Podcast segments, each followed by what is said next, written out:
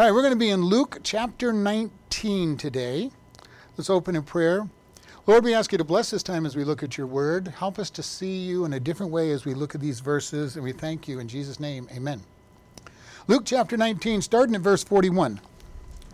And when he was come near, he beheld the city and wept over it, saying, If you had known, even you, at least this day, your day, the things which belong unto your peace, which now they are hid from your eyes. For the day shall come upon you that your enemies shall cast a trench around you and encompass you around and keep you on every side, and shall lay you even with the ground, and your children with you, and they shall not leave in you one stone upon another, because you knew not the time of your visitation.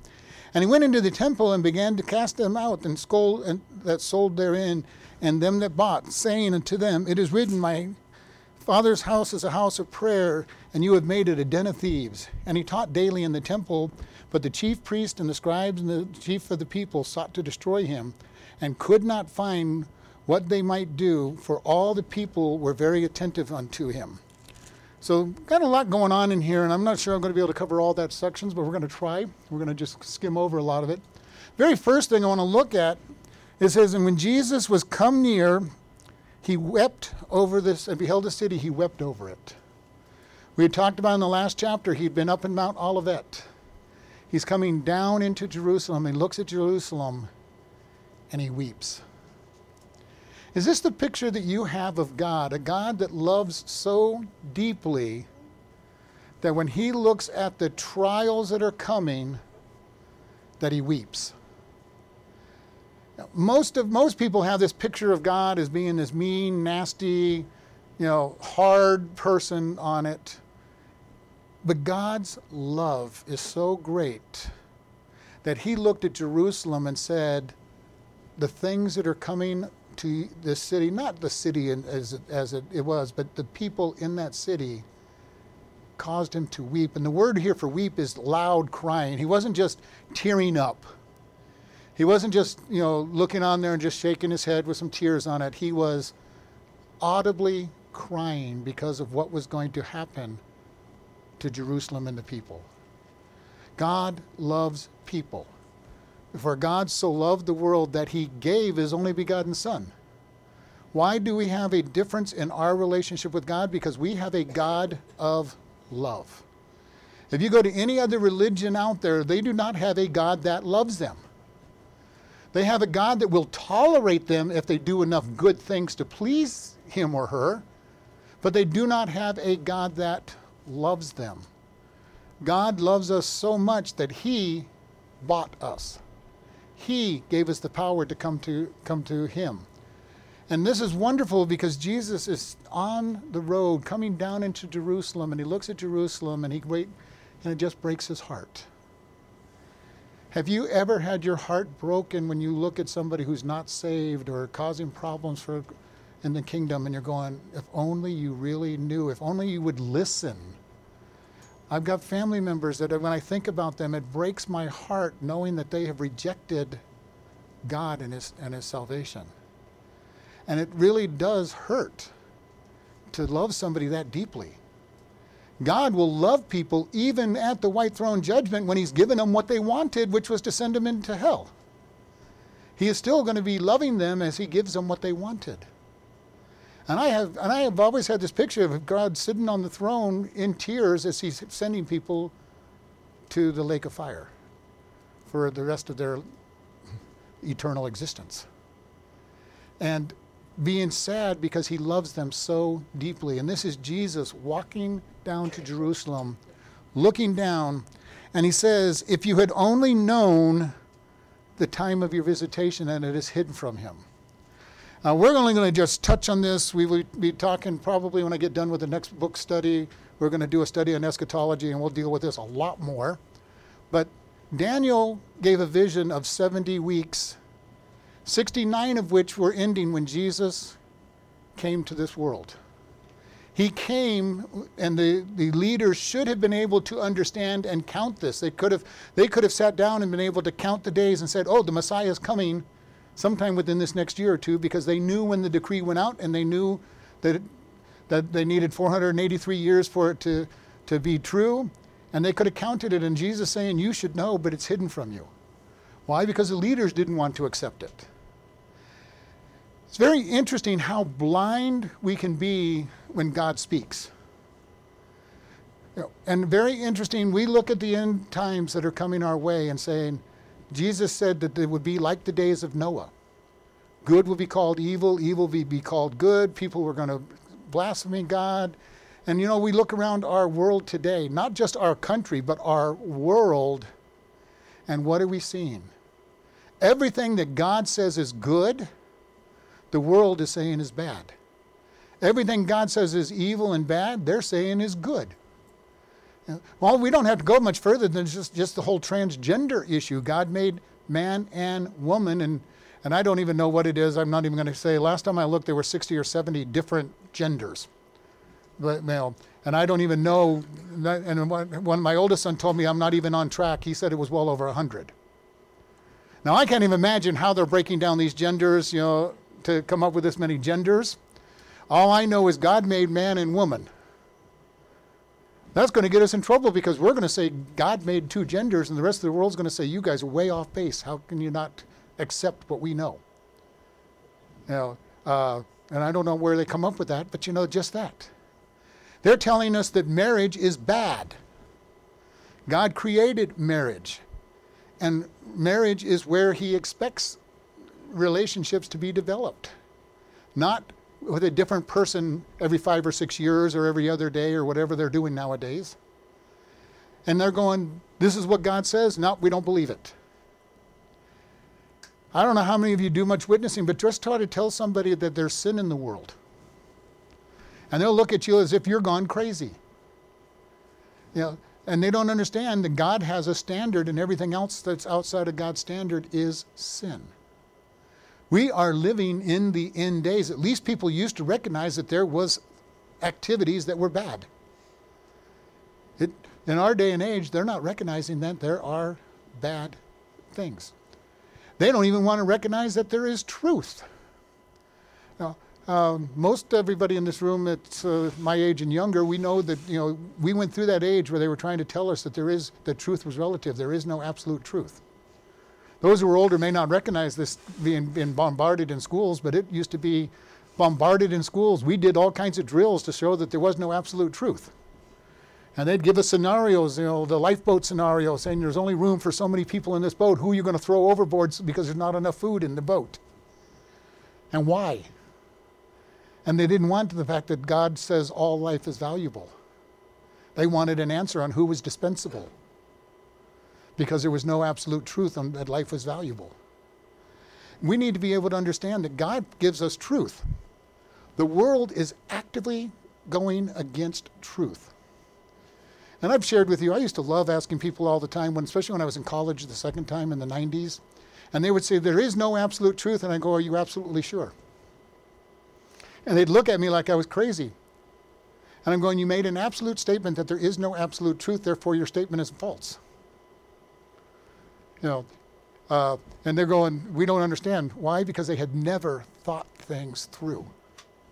It is very interesting to me that people will believe what they're told in school, because you get told to lie over and over and over and over again from an age before they're able to analytically decide anything, and it becomes true to them because they've never thought about what they were told.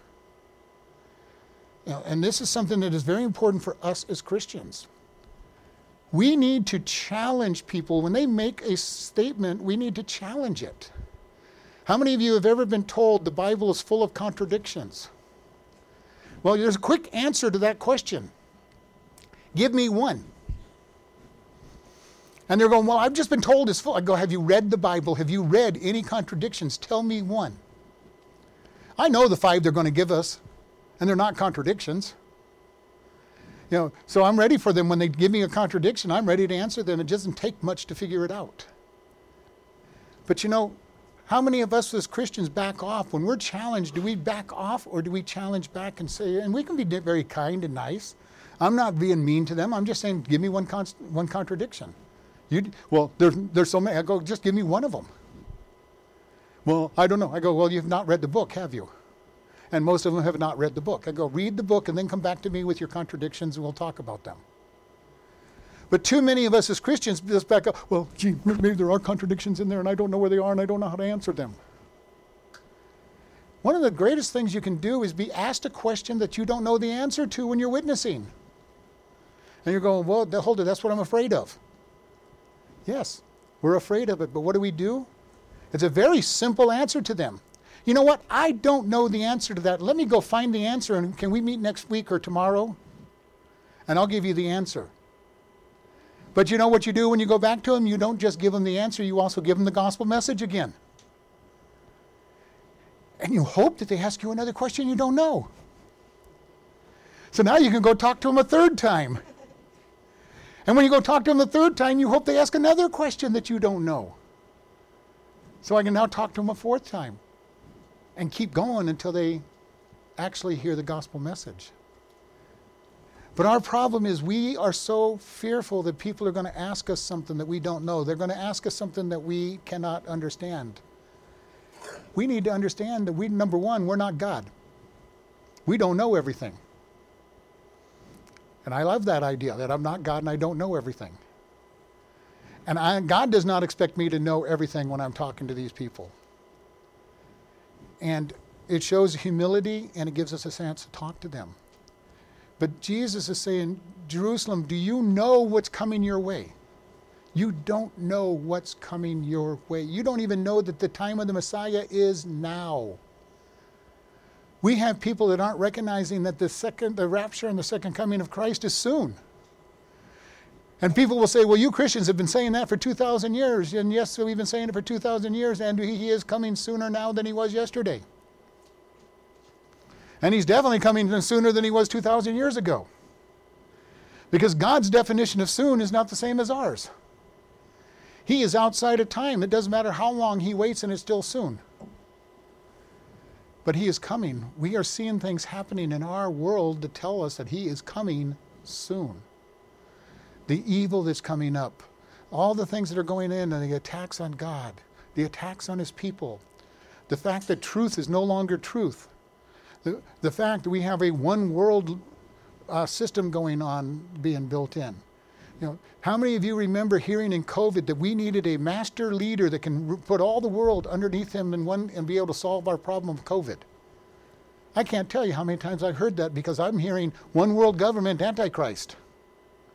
The world was clamoring for a Messiah to come and rescue them. That has not happened in the past, that they were looking for a worldwide deliverer. We are set up for another big calamity to all of a sudden bring the Antichrist in. Will the next one be the one? I'm not predicting that, but we are set up for a big thing to happen to bring the Antichrist in. We have a system that can be put in place to make sure that there is a one world currency and that you cannot buy and sell without having that currency. The banks right now can turn somebody's bank account on and off. The government could easily turn bank accounts on and off. So you could have millions and millions of dollars in your bank account and the government decide, I don't like what you believe, and they turn it off. We are sitting at the edge of the one world system. It's there. We have computers that run everything so that the Antichrist can run everything. We are right on the cusp as the world has never before seen. Jesus told Jerusalem, you don't know what you're coming into. He could be saying the same thing to us today. You do not know where you're at, what you're coming into. We need to be keeping our eyes open and praying, Lord, come quickly. I'm looking forward to the day when he takes his church out of this world. It could be any moment, people. We're sitting right there. Any moment he could take the church from this world and the Antichrist can come into power. Now that would be one chaotic world to bring a one world government into. Millions and millions of people around the world disappear. That would throw chaos into this world, and that would be a chaos that says, we need a leader. We need a leader. Jesus told Jerusalem, you don't even know what's coming in. There is a trial coming in your way that says that you will be destroyed. He said they were going to be destroyed, that no rock would be one left upon itself. In 66 AD, Israel rebelled against Rome, and they laid siege to Jerusalem for 4 years and destroyed Jerusalem in 70 AD. What did they do? They removed every stone from the stone. The temple was torn apart, the walls were torn apart, the city was torn apart. There was nothing. Just as Jesus said that it would happen. We are coming to a time of cataclysm in our country, in our world. We need to be prepared in our hearts for trials to happen. We won't live in the tribulation because we will be gone as Christians, but we will suffer tribulation and trials before that happens. We're going to have a hard time before that happens. And we can look at what's going on in our country and look at what happened in other countries and communist countries and dictatorships and see that what's happened in those countries is happening in America. If we just open our eyes and study the history not taught in school. Because the schools aren't teaching us that we're headed toward a dictatorship and a communist regime. They're teaching us all kinds of foolishness. But if we go back into history and actually study history, we see where our country's going. Why? Because it must fall. Our freedoms must fall for the Antichrist to be put into power. And for us as Christians, it means that we're going to go under some trials and tribulations that every dictatorship brings to Christianity. Why do they bring trials and tribulations to Christianity? Because our allegiance isn't to our government. Our allegiance is to God. And that works great in a democracy because I can vote for my leaders and, you know, and just say, okay, while you're in office, I'll give you the respect and honor you deserve because God put you in place. But my allegiance is to God ultimately. Is your allegiance to God? Are you ready to stand for God no matter what happens in this world? And this is very important for us. After he gave this wonderful message that the whole of city of Jerusalem is going to be destroyed, he went to the temple, and for the second time, he cast out the traders at the temple that were trading animals and livestock and coins and kicked them out, saying that you have made my Father's house a den of thieves. He did it at the beginning of his ministry when he first went to Jerusalem, and now his last visit to Jerusalem, he's doing the same thing. Can you imagine what it would have been like? You go to the temple to worship God, and there's all these stalls, people doing business in church. Doing business in church. Now, there's a pet peeve of mine of people who do business in church. This is not a networking zone. It's not a, you know, let me find customers for my insurance agency or my moving agency or whatever it is that I'm going to do. And that drives me crazy when people turn church into a business place. They were doing that in the temple.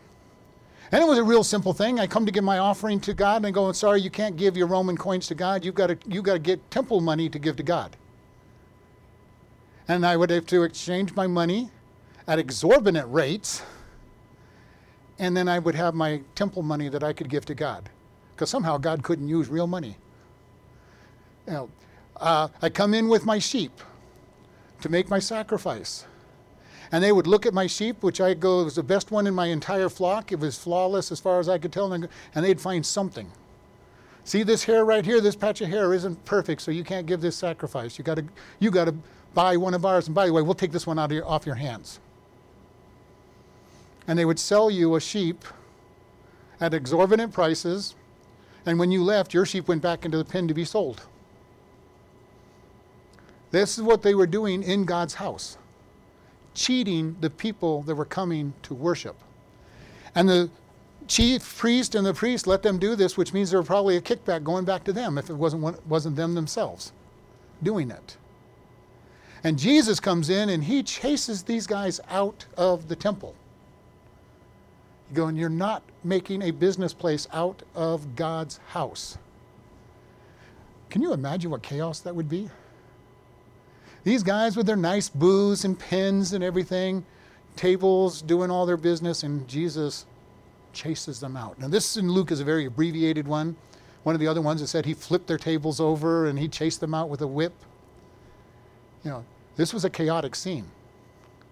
And I always find this amazing because Jesus does all of these things, and there is a temple guard there, an armed temple guard at the temple.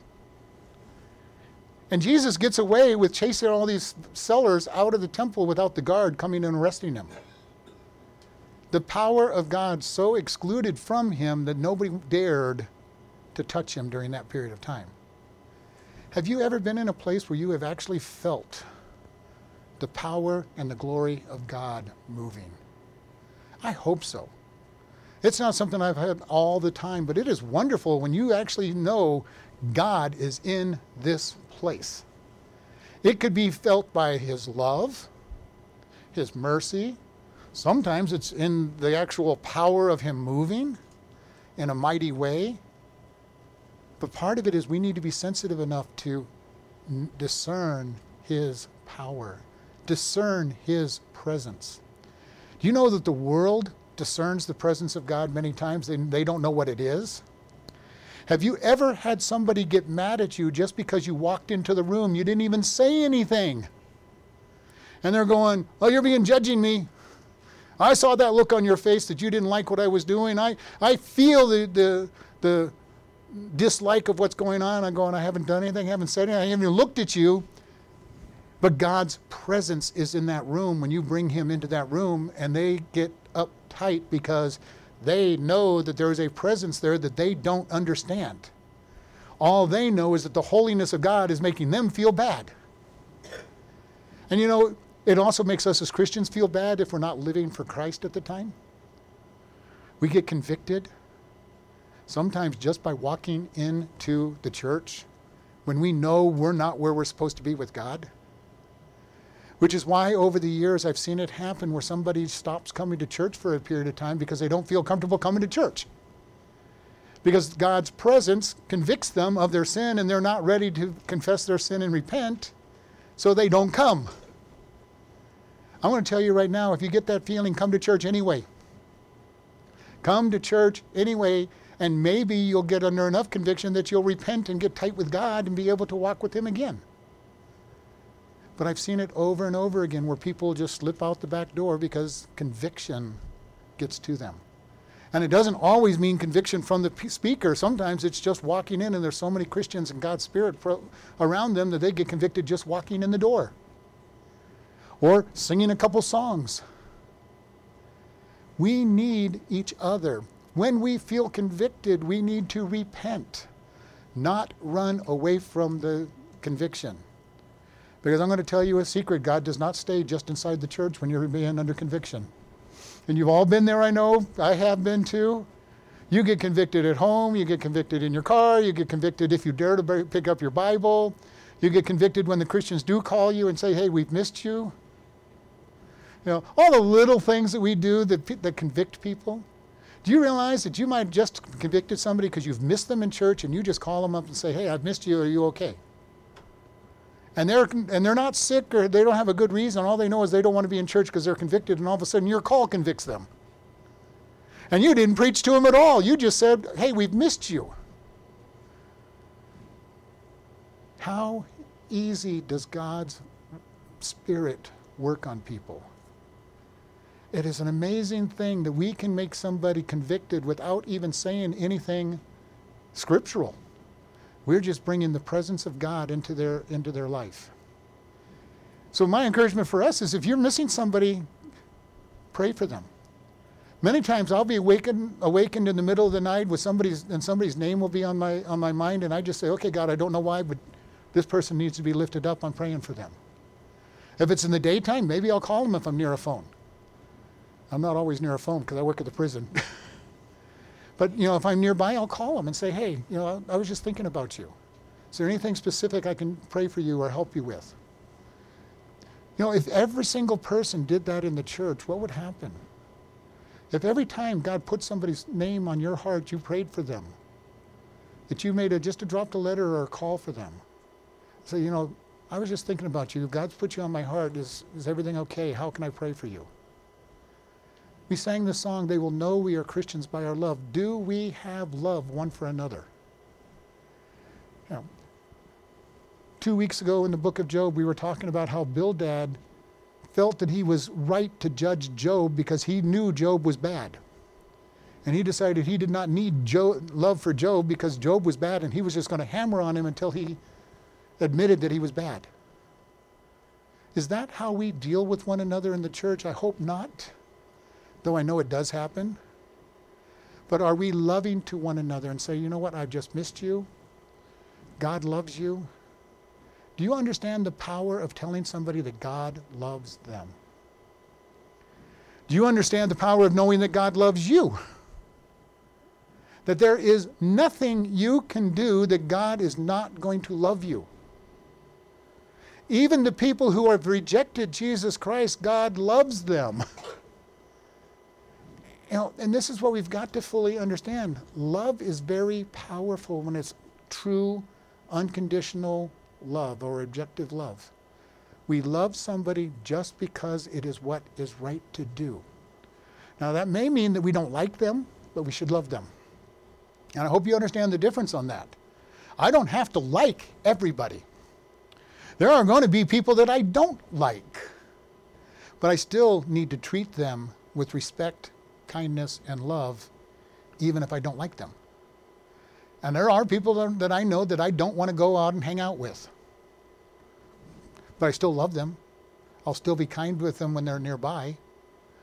But we need to understand God loves us. He loves everybody. This love is so much. Jesus chased the money changers out of the temple. Not because he hated them, but because of his love for the Father's house, where people were supposed to be worshiping. Sometimes love does express itself in what the world would look at as a harsh way. If you talk to a lot of people that go, well, love just means you let them do whatever they want because you love them. What a bunch of baloney. Love does not let people do whatever they want. My example is, if you've got a young child, you're not going to go let them play on I-40 during the busiest part of the time on the road just because you love them and that's what they want to do. Your love is going to say, no, you're not playing on that road. No, you're not playing on Stockton Hill, in the middle of Stockton Hill Road between the hours of 12 and 4 and get run over. I love you too much for you to do that kind of a stupid thing. Jesus went into the temple and said, I love you all too much to allow you to be changing this into a den of thieves, because what is happening is a lot of people don't want to come to the temple and be cheated by the leaders of the temple. They stopped coming because of what was going on. And he says, this is supposed to be a place of prayer and worship, and you've changed it. You've made it into a den of thieves. And after he made everybody excited and happy in the leadership, it says he spoke daily in the temple. He taught daily. And the people listened attentively. Except for the leaders who wanted to arrest him and couldn't find a time to arrest him because all the people were on his side. It's an amazing thing how things have not changed in recent years. These are not elected officials, but still they had to be sensitive to the public's opinion of them. You know, even dictators have to be careful how far they push things, because if they push it too far, the people rebel and take them out of position.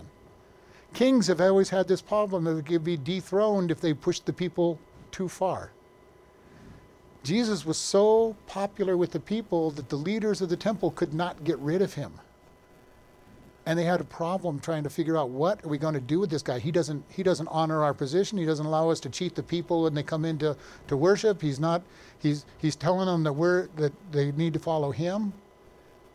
And they didn't know how to get rid of him. We're in the last week of Jesus at this point. He came into Jerusalem on the triumphant entry. He's going to die by the end of that week. At the end of that time, and they're actively seeking to find a way to arrest him, which is why, as you know the story, they arrest him in the middle of the night when nobody else is around, and then hold trials in the middle of the night, which was illegal by the Jewish system, because they didn't want people finding out that the one they liked was on trial. because then they would have a huge crowd at the trial and they would have to do a fair trial. All of this was going on, and I just love this last section where Jesus is so bold. He did not back down in the face of adversity.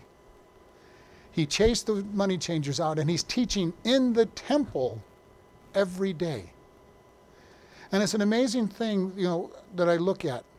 How many people here in America where we can actually witness freely without complications do not witness? Jesus, the disciples, all witnessed, and it cost them their life. The book of Acts is full of people that witness and lose their life. If you've read Fox's Book of Martyrs, it's full of people who witness and gave their life for Christ because of the times they lived in. And yet, in America, we tend not to witness, even though it doesn't cost us anything. Well, shouldn't say anything. It cost us our reputation, but how many of us place our reputation higher than our life? And that is sad. That is sad that we're going to put our reputation higher than giving the gospel of Christ out. So what is our challenge for us? A couple challenges from this section. Number one, be ready for the return of Christ. He's coming soon. Could be any moment. We could be not even getting out of this church and have the church be mostly empty, if not emptied.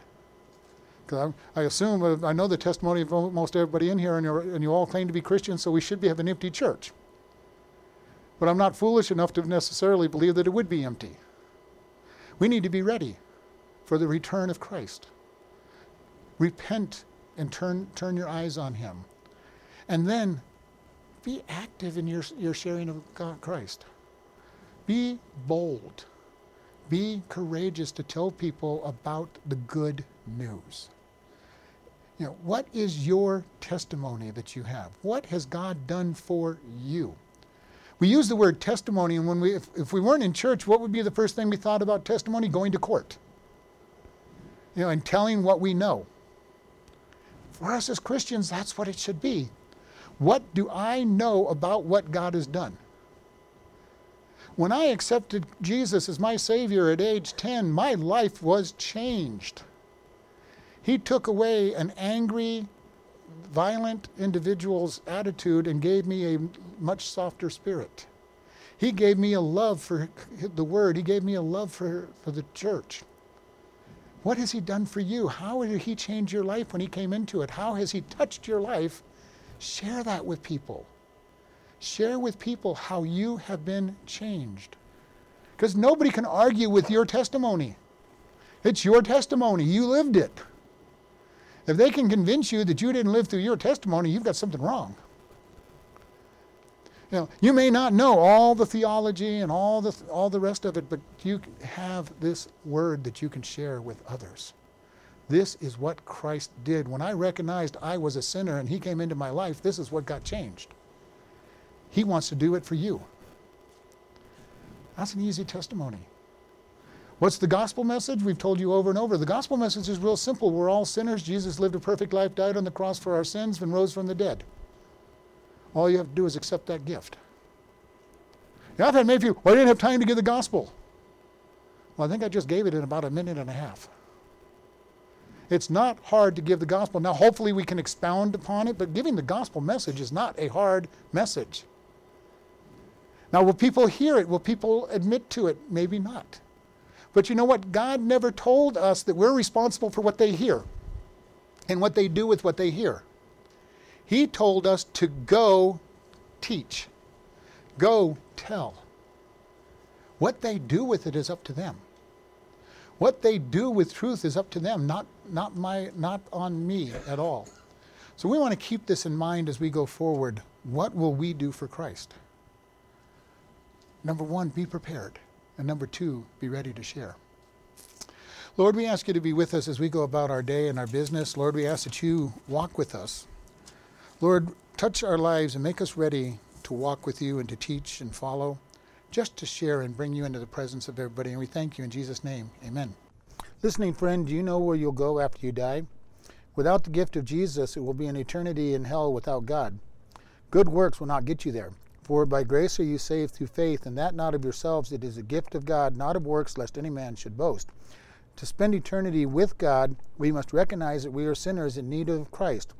For all have sinned and come short of the glory of God, and the wages of sin is death, but the gift of God is eternal life through Christ Jesus our Lord.